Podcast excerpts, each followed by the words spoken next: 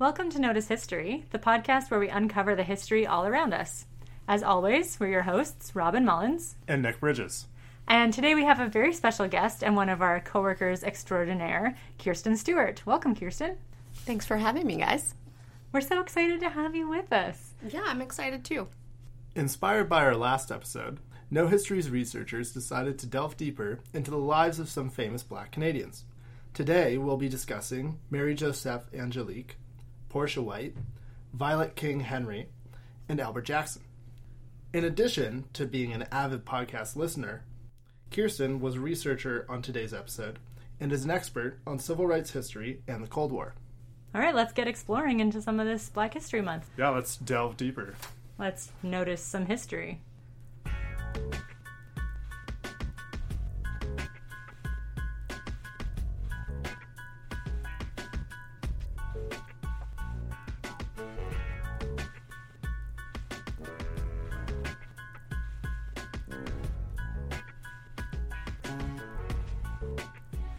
So, just before we get into discussing some of these people, we want to talk a bit about the history of Black History Month. So, this event grew out of Negro History Week, which was originally created by historian Carter G. Woodson. Woodson and minister Jesse E. Moorland founded the Association for the Study of Negro Life and History in 1915, which was dedicated to researching and promoting achievements by Black Americans and other peoples of African descent. First National Negro History Week was sponsored by the Association for the Study of African American Life and History in 1926. It was held in the second week of February to coincide with the birthdays of Abraham Lincoln and Frederick Doug- Douglass. Frederick Douglass is amazing, and if people aren't familiar with him, you need to go and read his biography, his autobiography, which is amazing and life changing. Please. Yeah, he's great. So, between 1926 and the 1960s, mayors in various cities began recognizing Negro History Week. Civil rights movements and a growing awareness of black identity led to the week evolving into a month on many college campuses. February has been officially designated Black History Month by each U.S. president since 1976, which was um, Gerald Ford's year. Black History Month has been officially recognized in Canada by the House of Commons since December 1995, following a motion introduced by the first black Canadian woman elected to Parliament, the Honourable Jean Augustine. This motion carried unanimously by the House of Commons. So, in February 2008, Senator Donald Oliver, the first black man appointed to the Senate, introduced the motion to recognize contributions of black Canadians, and February is Black History Month. Again, it received unanimous approval and was adopted on March 4th, 2008.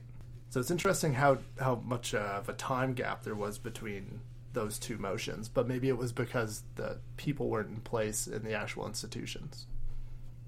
Yeah, it could be. It's also surprising that it has taken so long for those people to be in those institutions, to be represented in the House of Commons and also in the Senate. That's a very long time. I agree. I also think that because these stories are coming out more and more every year, there, we're discovering more stories about Black Canadians. That there's more of a push to, for this history to be recognized, mm-hmm. especially since it's coming from places that might we might not otherwise expect. Right, like that's part of why the We Are the Roots project is so interesting, is because it's not a place that we often think of. Like I don't usually think of the prairies as being a place where there was a black uh, American, African American presence. Like that's not something. Absolutely. Yeah, those are stories that I wouldn't have even considered. It makes sense as soon as you hear it. You're like, of, of course, and of course, I would love to know more about that. Yeah. But it's not something that immediately comes to mind. So it's so many of these stories are invisible and are becoming more visible as time goes on, which is amazing. But it just makes you wonder how many more stories are currently invisible. Yeah, and I think the research we have here is just sort of a snippet of what really is the black presence in Canadian history. We'll find it really does go back as long as Canada's been this uh, a colony, essentially. Mm-hmm.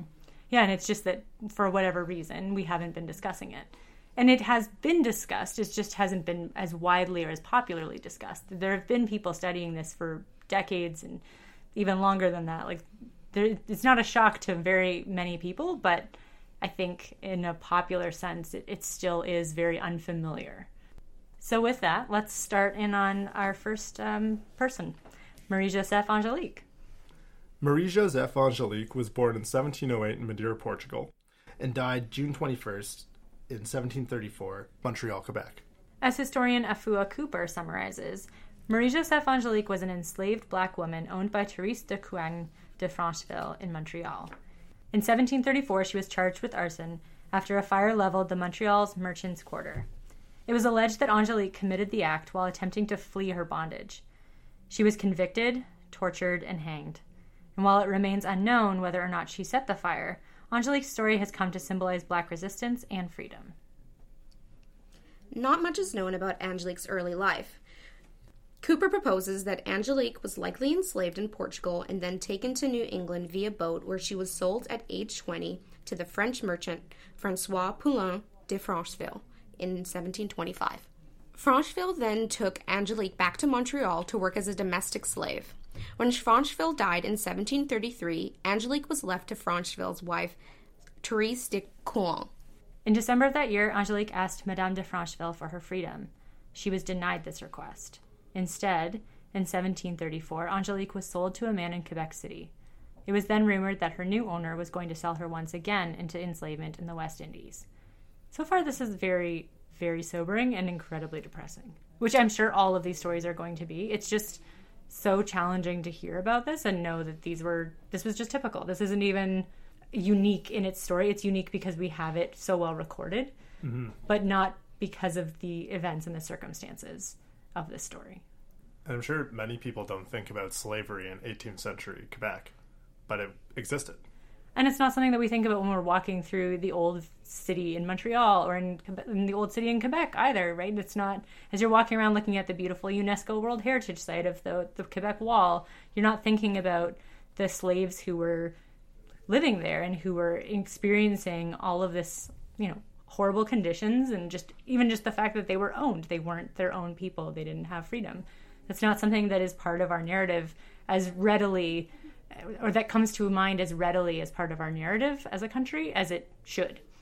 Uh, I think that there is a distinction that is often made uh, between Canadian history and American history that slavery wasn't present in Canada, or if it was present, it was very small. But I think Mary Angelique's story shows that it was a big thing in Canada, and also her story shows how horrible it also was. Mm-hmm. It wasn't all just people escaping America to flee to Canada, where all of a sudden everything became rosy and perfect. You know, this is someone who was brought specifically to Canada. She didn't come up from America looking for freedom. She was brought here in enslavement. That's a heartbreaking story, and it runs completely in the face of what we're often taught in schools, or at least what what I was taught when I was growing up in school.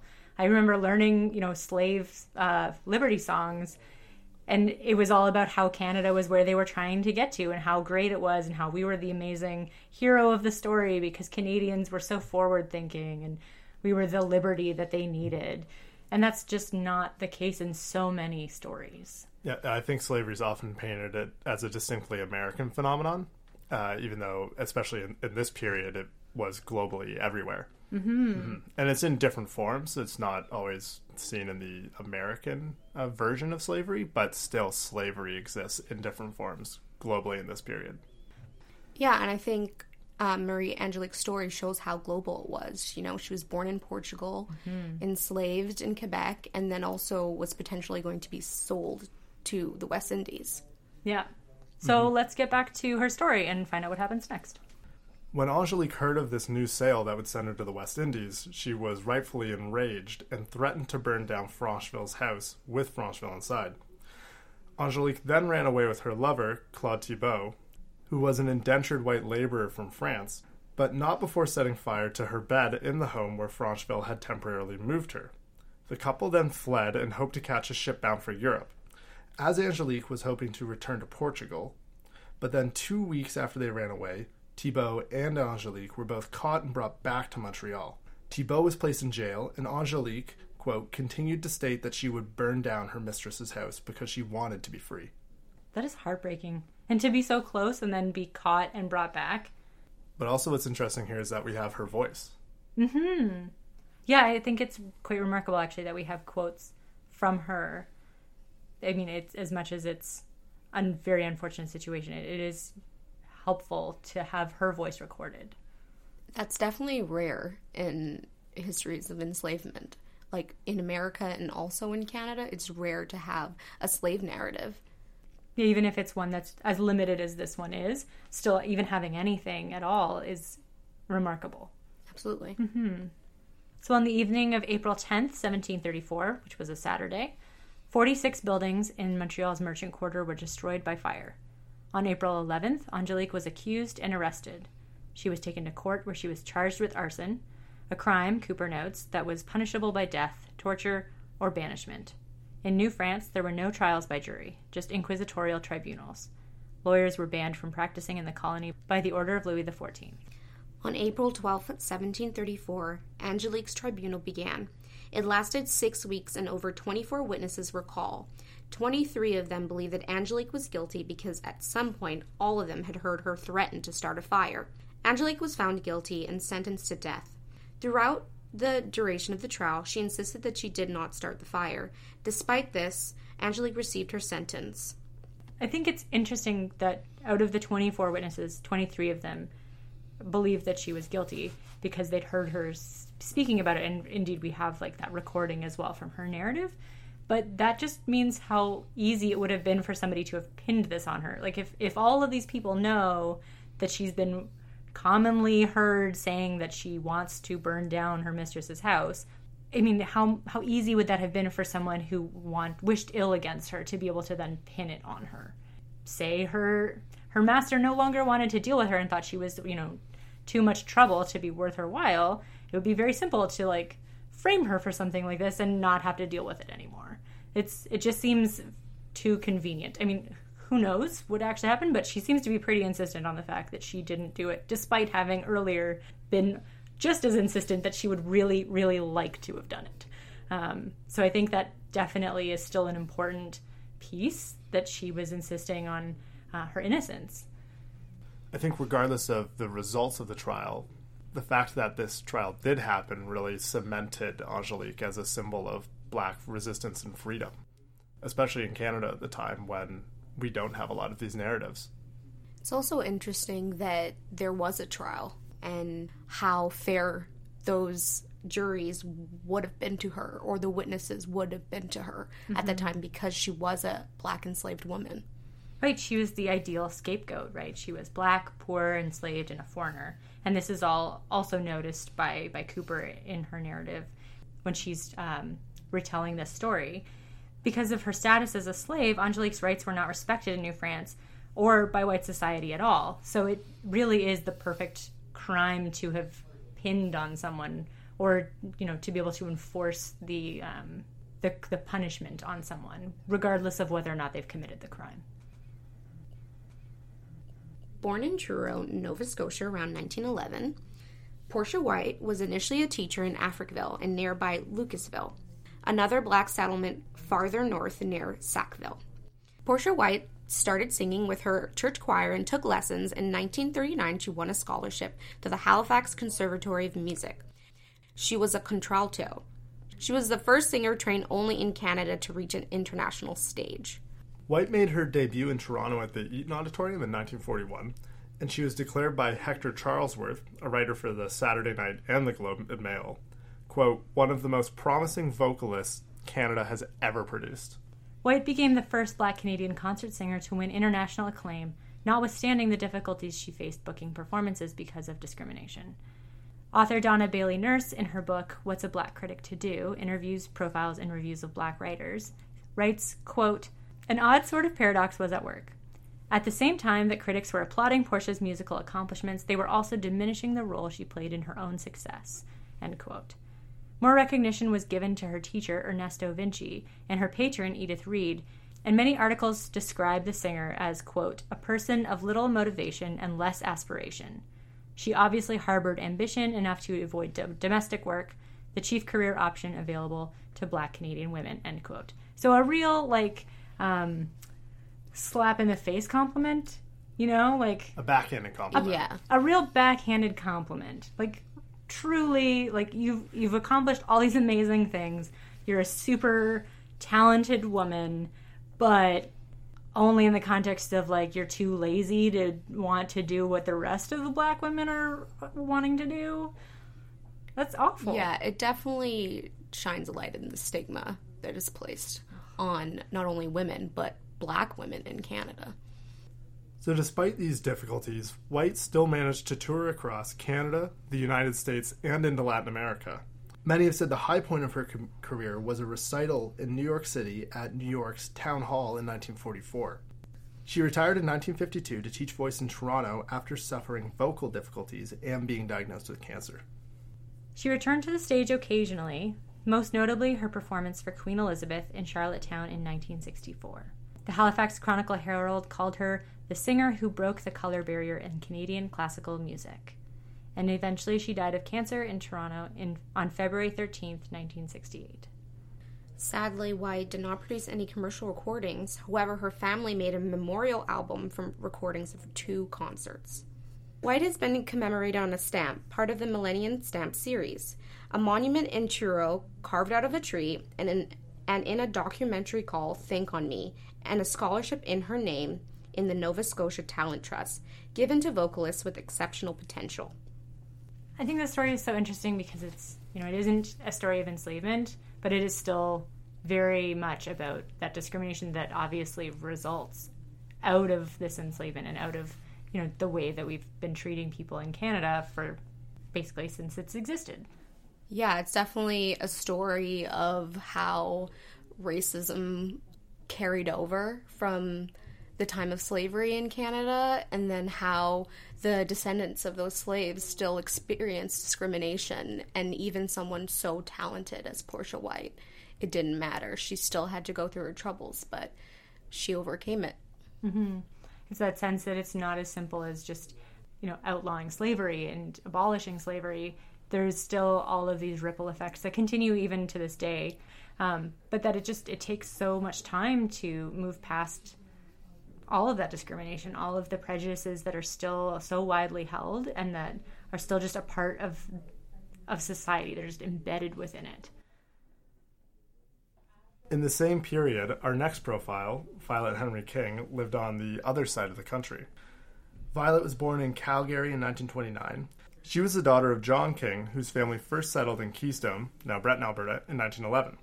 They had moved from Oklahoma, which had become a state in 1907, meaning that Jim Crow laws were legally practiced in that land which had formerly given slaves refuge and relative freedoms not found in the American South. After eight years in Keystone, Violet's parents, John and Stella King, moved to Calgary in 1919. John worked as a sleeping car porter with the Canadian Pacific Railway, which was not uncommon for urban black men in the Canadian West, and Stella worked as a seamstress. Violet and her younger sister, Lucille, were the only black students in their classes, yet this didn't hinder or impact their achievements, whether academically or socially. She, along with her sister, were executives of the Girls Association at Crescent Heights High School.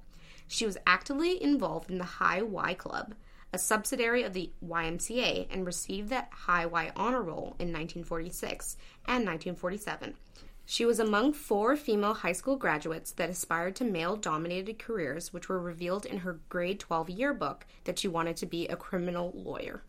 So, following her 18th birthday, she enrolled at the University of Alberta, where she received the C.J. Henderson Scholarship. But in spite of her academic success, Violet felt self conscious as her goals set her apart from her female contemporaries and her own black community. Because of this, she kept her education concealed from many. Like she was achieving so highly getting all these scholarships, attending university. These are all amazing things that people would normally be so proud of, and yet she has to hide that.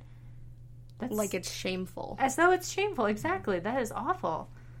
I think I think it's worth mentioning too that that just hap- that happens a lot in when you have uh, communal like there there isn't the communal appreciation for education. Hmm. And I know that happens a lot in uh, like English working class culture. Like people shouldn't go to school, sort of a thing, and they're like, "Why would you get an education?" Hmm. So it is like that culture of shame that's putting people down for wanting to um, go out and achieve more, especially when she's wanted to achieve that for so long, and then having to hide it from everyone. That's just a shame. And considering, you know, just how groundbreaking it would be for her to be able to achieve this, to have that not be something lauded, but instead something to be hidden, to be concealed.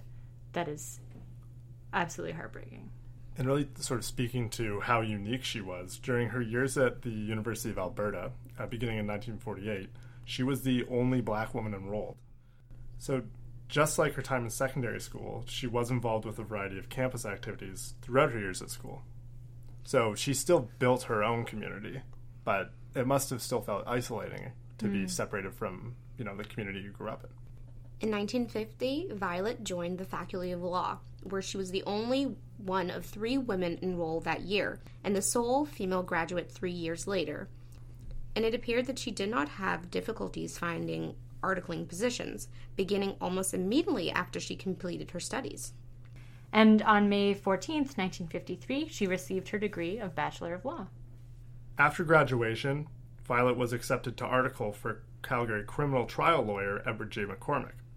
After a year with Edward McCormick, she was called to the bar on June 2, 1954. During the presentation of the bar admission, McCormick told the court, quote, I have an application which ranks as one of the most pleasant I have ever made in any court.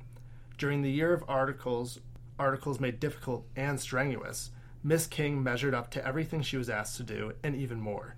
She is qualified to be a barrister and solicitor of Alberta. End quote. Violet's bar admission received coverage in both Calgary's daily papers, as well as the Calgary Herald, the Albertan, and the Edmonton Journal. Both Calgary papers proclaimed the day as a milestone in Canadian legal history, with one editorial titled A Dauntless Young Woman. Violet's career as a criminal lawyer was brief, but only because she saw an opportunity to work for Canadian citizenship and immigration in 1956, for which she cites her legal education and experiences as training for her role. Publicly, she once discussed her challenges with racism following her bar admission in a speech given to the Calgary Beta Sigma Phi group, which she was a guest speaker. She said that, quote, it is too bad that a Japanese, Chinese, or color girl has to outshine others eh, to secure a position. Going on to discuss that she hoped that in the future, issues of race and gender would not be considered in a candidate's ability to do a job. Would that we were in that day already. We're getting closer, but yeah. we are definitely not there yet. And it's so interesting that she started to work for the Canadian Citizenship and Immigration in 1956. And it's like she's taking her experiences and she's helping others in similar positions. It's just such like a beautiful way to carry on your service. Yeah, she's trying to shape the world and the experience of others, right? Like it's, it's absolutely inspirational. I mean, Violet's whole story is inspirational. In the face of gender and racial discrimination, she continuously excelled in her academic, social, and professional endeavors. And it's apparent that from her achievements in her career, she was a remarkable and determined woman, even being, you know, noticed that way by various newspapers and by people that she worked for who spoke so highly of her. Her coverage in local papers reveal a community interested in her accomplishments and documentation also gives the impression that she was confident, intelligent, and well liked. However, unfortunately, Violet's life was cut short, and she died of cancer in 1981 at the age of 51, though some reports state that she died the following year. It's wonderful that she was so ambitious because it meant that even though she had such a short time, she was still able to accomplish, I mean, probably more than most people, um, and to rise so far in that time as well. I think that she was still able to make a huge difference, which is remarkable. And I, I think working in Canadian immigration and citizenship really gave her the opportunity to touch so many people's lives and help many people become Canadians. Mm-hmm. Yeah, it's that societal change, right? Instead of mm-hmm. just being about changing individuals or just being able to make a better life for herself, she it, it's clear that she was striving to change the situation for people in general, not just for herself yeah, bringing new bringing new cultures and ethnicities into Canada definitely helps to change the landscape and change people's thinking of mm-hmm. like what is Canadian. Yeah, and, and helps to slowly do away with that prejudice and with um, the discrimination that's kind of baked in already into society, right? If we diversify, then it's it's diluting that voice and and not normalizing it anymore. Absolutely. Yeah. So we've heard stories from different provinces so far. Uh, we've heard a story from Quebec and also from Nova Scotia and Alberta. And, Alberta. and so now on to Ontario with uh, the story of Albert Jackson. Albert Jackson's life began with a fight to overcome oppression. Born into slavery in Delaware in the 1850s, Albert Jackson's mother, Anne Marie Jackson, escaped from enslavement through the Underground Railroad with seven children, including Albert, who was a toddler at the time.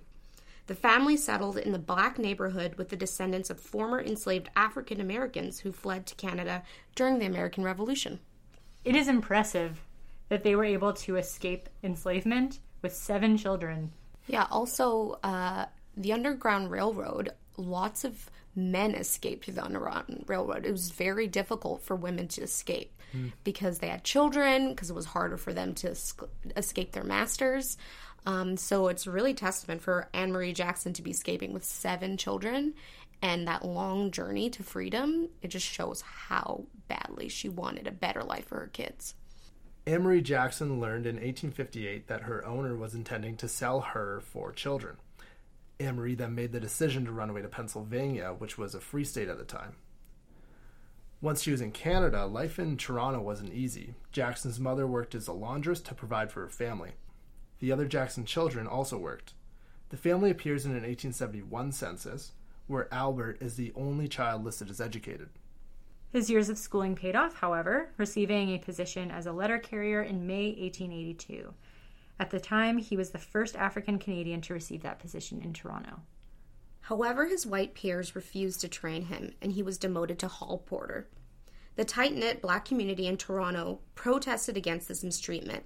Many people wrote letters to the local newspapers and held large meetings at local churches. At the time, C.A. Johnson of the Globe wrote, quote, This damnable prejudice on account of color must stop. We feel much ashamed of these postmen, and we believe that the Canadian public condemn them in their heathenish action towards Jackson. T.C. Patteson, the Toronto postmaster at the time, was worried about how this issue could cost Prime Minister John A. Macdonald the black vote, therefore hurting his re election campaign in 1882. A Toronto World article titled The Colored Question on May 31st, 1882, shed some light on the issue. Quote, Last night, a deputation interviewed Sir John A. Macdonald on the case of Alfred Jackson. The premier promised them that the colored youth would go to work as a carrier, come what may, for which the deputation expressed many thanks. On June 2nd, 1882, Albert Jackson was finally able to carry out his rightful position as a postman. Jackson worked in the postal service until his death in 1918. So, born into slavery, losing a father to the horrible system of servitude, and escaping slavery for the hopes of a better life in a country foreign to him, Albert Jackson is a major example of the fight for civil and economic rights for African Canadians throughout history. For several years, descendants of Jackson lobbied for his story to be commemorated, and in January 2019, Canada Post issued a stamp on his behalf, coinciding with Black History Month, which is so amazing because he worked for the Post. Yeah. I think that's like even more meaningful, you know? Yeah, and it's also because he was the first black Canadian to have this role in um, Toronto, it's just surprising that it took this long to have a commemorative stamp on his behalf. It's just such a big achievement. And especially because his story was already in like headlines of that day. In the mm-hmm. Globe, John A. Macdonald was involved, you know. It's such a small story, but with such big, you know, impact. Yeah, it seems like it was a very high profile story at, at its time, and yet it's kind of receded into the past, and we don't we don't really know about it. I, I hadn't I'm, I wasn't aware of the story prior to the research for this. No, I hadn't heard of it myself. Yeah, I think all of these people that we've delved into are so remarkable because they they each show just that determination of spirit, right? Like they couldn't be broken despite their circumstances, and they they each had very different circumstances. They lived in different eras from each other in different provinces. Um, all of their experiences were so unique and yet so similar in the way that they persevered throughout them and just showed that they were better and, and bigger than their circumstances. They were able to rise above and rise through them, press on, and um, and not be not be broken. And that is that's a story that anyone can find inspirational. And that's a story. Those are stories that we should be celebrating, regardless of Black History Month. They should be told all the time. They should be part of the school system. They should be part of the people that we laud and commemorate, just in general. Yeah, I think it's also important to not only show the remarkable stories, but also we shared the story of Angelique, and her story was very tragic. Mm-hmm. But it also was important to tell because it showed how severe the treatment of, you know, black Canadians were at the beginning of, you know, Canada itself. And even jumping forward to the 20th century, the stories that came out of We Are the Roots of people's day to day experiences with discrimination. Everyday people who maybe didn't become lawyers or famous singers, but they still had the same experiences and they dealt with the same adversity. Mm-hmm. It's certainly there's certainly stories that continue to resonate today, and they resonate across cultures as well. Like uh, outside of just um, the Black community, there are many other communities that still experience these types of discrimination and prejudice. So it's it's very relatable to many Canadians, I would think. So it's it's important that we give these stories the time that they deserve and the recognition that they deserve.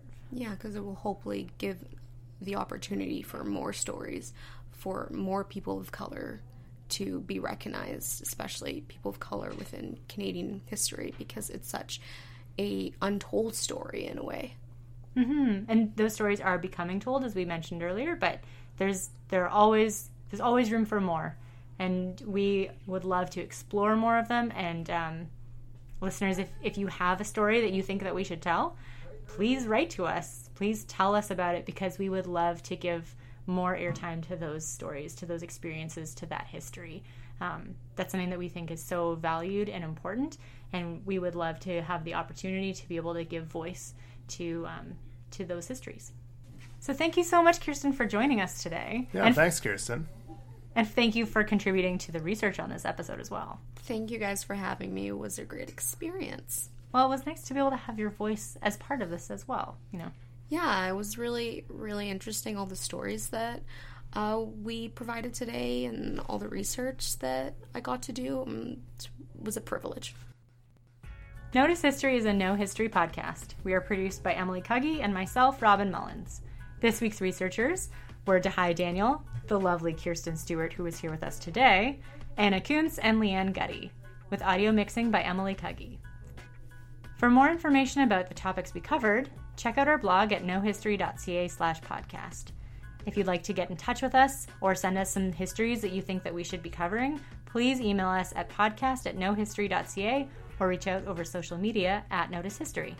If you like what you hear, tell your friends and subscribe wherever you get your podcasts.